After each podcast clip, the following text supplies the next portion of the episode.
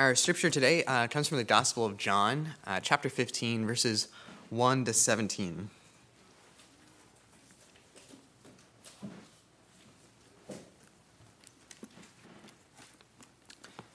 It says, I am the true vine, and my Father is the gardener.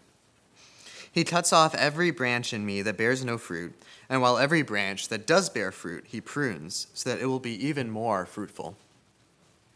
You are already clean because of the word that I have spoken to you. Remain in me, and I will remain in you. No branch can bear fruit by itself, it must remain on the vine. Neither can you bear fruit unless you remain in me. I am the vine, and you are the branches. If a man remains in me and I in him, he will bear much fruit. Apart from me, you can do nothing. If anyone does not remain in me, he is like a branch that is thrown away and withers. Such branches are picked up, thrown into the fire, and burned. If you remain in me, and my words remain in you, ask whatever you wish, and it will be given to you. This is to my Father's glory, that you bear much fruit, showing yourselves to be my disciples. As the Father has loved me, so have I loved you now remain in my love. If you obey my commands, you will remain in my love, just as I have obeyed my Father's commands and remained in his love. I have told you this so that my joy could be complete in you and that your joy may be complete. My command is this love each other as I have loved you. Greater love has no one than this that he lay down his life for his friends. You are my friends if you do what I command. I no longer call you servants, because a servant does not know his master's business. Instead, I have called you friends. For everything that I have learned from my Father, I have made known to you. You did not choose me, but I chose you and appointed you to go and to bear fruit, fruit that will last. Then the Father will give you whatever you ask in my name. This is my command love each other. So growing up in the Brethren Church, I very I heard this uh, passage very often, and I was always confused by it. Obviously, there's a lot of remaining going on in this passage, uh, which was a word I wasn't all that familiar with as a kid. Even worse, the translation I used uh, when I was a kid had the word abide instead of remain, and which was even more confusing because I had no idea what it meant to abide. Um, but this passage feels a lot more clear when you recognize some of its Old Testament context.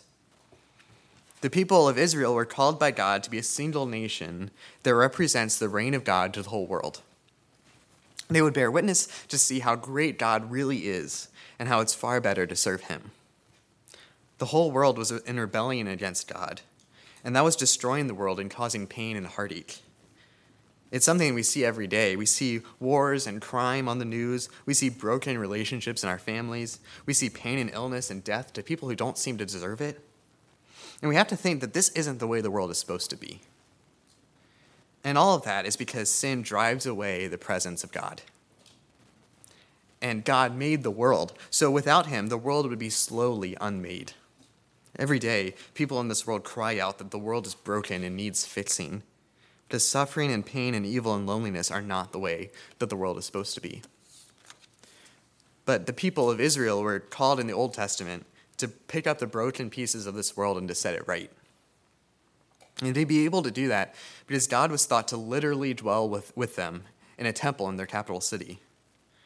God's presence was supposed to spread to the whole world and reclaim the world, which rightfully belonged to God Himself because He created it. The world desperately needed the presence of God, because without God, the world falls apart. And Israel bore God with them wherever they went. All they needed to, to do was to follow a few important laws that were found in the law that God had given them. And they could be summed up just by saying, Love the Lord your God and love other people. By loving other people and loving God, they would bear witness to what the earth looks like when it falls back under the reign of God. The world would see how wonderful it is to have the true God as their God. If everything went right and Israel followed the law, God's presence would pulsate out of the temple through the people of Israel until the reign of God extended to the whole earth. and then all the evil and sadness and brokenness of this world would be abolished. Because God would be there forever, and nothing would stand between God and us. It may as well be said that the world would be remade. It was a common metaphor in the Old Testament that Israel was like a vine that God had planted. If everything went to plan, that vine would flower and prosper and spread its tendrils into every aspect of worldly life. It would bear the fruit of righteousness to the whole world so that it would enjoy it. Now, those two commandments in the law, all that was required for the world to be fixed love God and love others sound fairly simple. And they really are.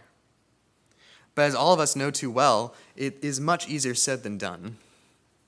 Since the whole world is in rebellion against God, even down to our very bones, we have the inclination to do the opposite to hate the world and to hate the God that made it. We are incredibly tempted to take advantage of other people and to make the world worse, and to make it so nobody can trust one another. It feels totally unnatural to actually love God and love other people, even when we try our hardest. Even worse, sometimes what we see as us loving God and as us loving other people gets hijacked by our inclination to sin, so that even what we see as doing God's will actually can be a huge self centered mistake that only furthers the destruction of the world. And all the people that live with us are a lot like us. They also have this strong inclination towards sin. So it's really hard to recognize what it means to love your neighbor and love God when nobody around us really seems to do it perfectly the people of Israel had this same problem. And so they disobeyed God's law, and they didn't love him or love their neighbor. They worshiped other gods, and they took advantage of how great God was for their own gain, and then they trampled down the poor among them under their feet. The vineyard that God had planted in Israel, which he hoped would bear righteousness to spread out to the whole world, had turned sour. So, if Israel was thought to be a vine that God had planted, now it had become clear that the vine was a dud. It did not bear the fruit of righteousness and love that the whole world would enjoy. It didn't spread the presence of God to the whole world. And so God said in Isaiah 5 that he would give up on that vine and he would start again. Now, you would think that that means that God's plan to save the world through Israel had failed. But just when it appeared that Israel was unsavable, God came into the world in the person of Jesus Christ and he fulfilled the entire role that Israel was supposed to play in the world single handedly. Jesus was the only one in all of history who perfectly loved God and perfectly loved his neighbor. He bore the presence of God to the world because he was God. And he perfectly obeyed God's law so that all the blessings that came from God, Israel's obedience to the law, including salvation from evil, sin, and death, would come to the whole world. And that meant that in his resurrection, a whole new world began to be created. His resurrected body was the very beginning of a world that bore no marks of its rebellion against God, and one that could live eternally in the presence of God forever. So, when Jesus says, I am the true vine in this passage, he's referring back to that common Old Testament metaphor that Israel is God's vine that is meant to bear the fruit of righteousness and bless the whole world. In this case, Jesus really is the true vine because he was everything that Israel was ever supposed to be. He followed the law, he loved his neighbor as himself, and he loved God. He suffered for the world, and he brought the reign of God to everyone, so the whole world came and recognized how wonderful it is to serve God. He began to set the whole world right and free it from evil and pain. That's what makes him the true vine. He's the true Israel all by himself. And so, what that means is that the metaphor has switched. We aren't the vine anymore and we aren't responsible for bearing fruit on our own. Now, Jesus is the vine. And the only way that we bear fruit that blesses and saves the world is by remaining connected to Him. We have made it abundantly clear that we cannot bear fruit, love our neighbor, love God, and carry the presence of God to the whole world on our own. And so God has provided us a new way for us to do that. And that's by remaining connected to Jesus Himself. Just like a branch could never be what it's supposed to be if it's not connected to the vine, we can't be what we're supposed to be if we're not connected to Jesus.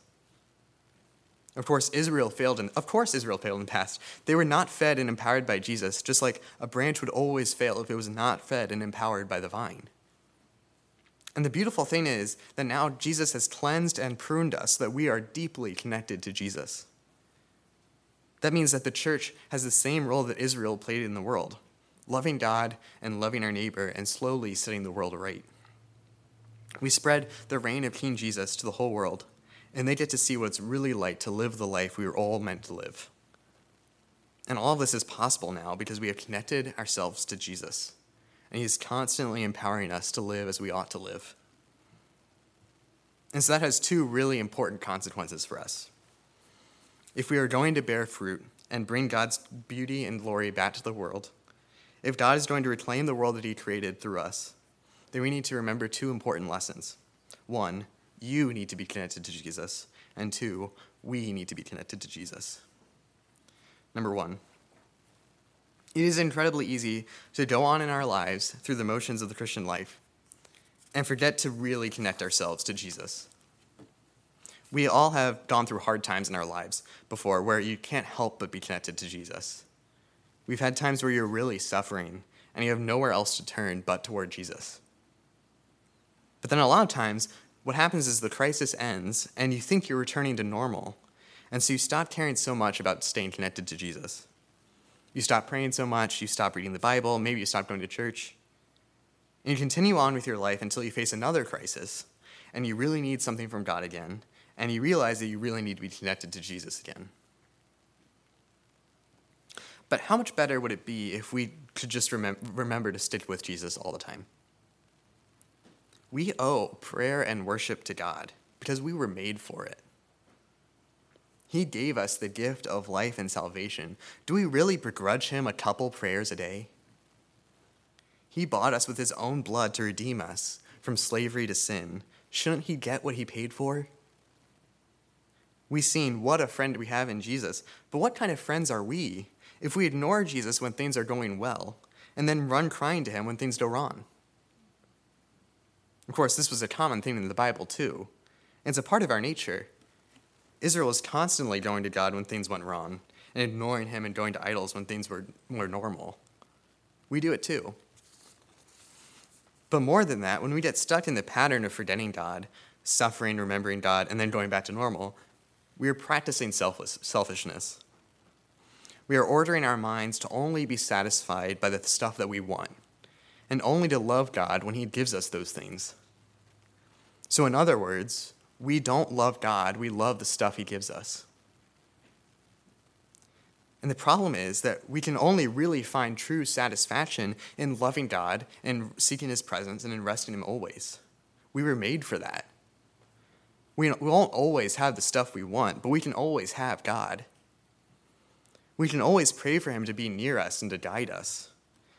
Praying and seeking a connection with God, even when things aren't go- are going really well, is actually a really great mark of spiritual maturity. Because then it means that we have desired God Himself, that we love Him and not the stuff that we need from Him.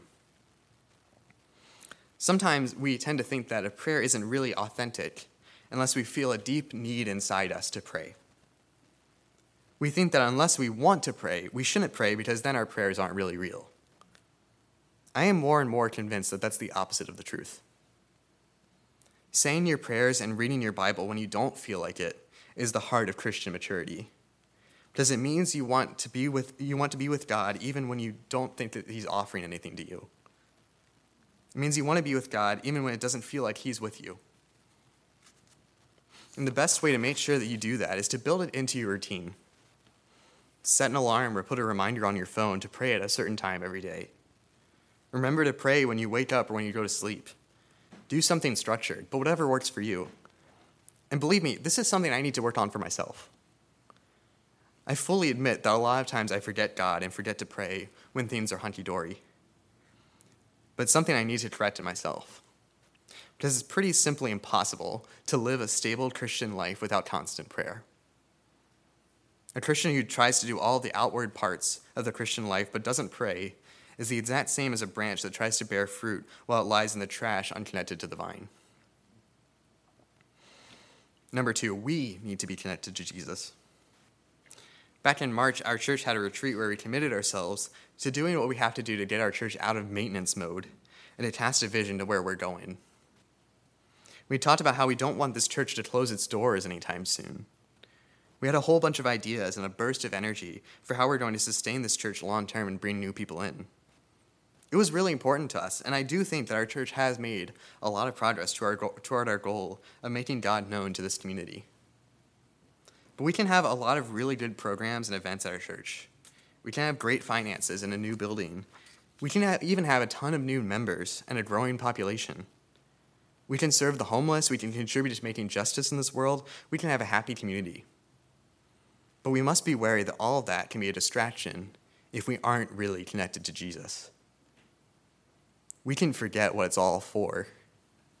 And eventually, our church and all of its dedicated and energetic volunteers would burn out.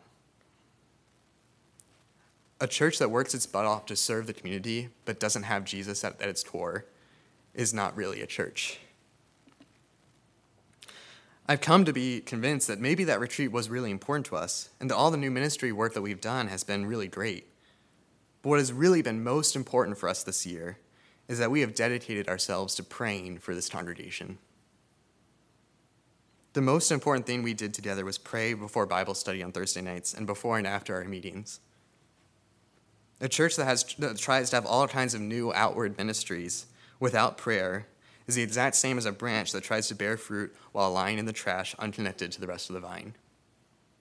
Because we simply aren't wise enough to figure out where to go next on our own. We don't have the strength to love others or love our neighbors as ourselves because we're just so inclined to do the opposite. This world is a complex and crazy place, and we just don't have the wisdom or the strength to live here by ourselves. We have to be constant in prayer so we can remain connected to the vine. Now, both of these lessons are extremely convicting to me because it's really easy to get excited about all the important stuff we're going to do. It's easy to think that the success or failure, however we define it, of the congregation is really just a reflection of our own effort or will. That if we're just good enough or we work just hard enough that we can make this work all on our own, believe me, that's a temptation I have. And of course, we would never say so if someone asked us. But it's really easy to think about it that it's all about our own efforts during our daily life. But all we are, when we're at our best, is a vehicle for the presence of God. God is the one who's going to save the world, not us.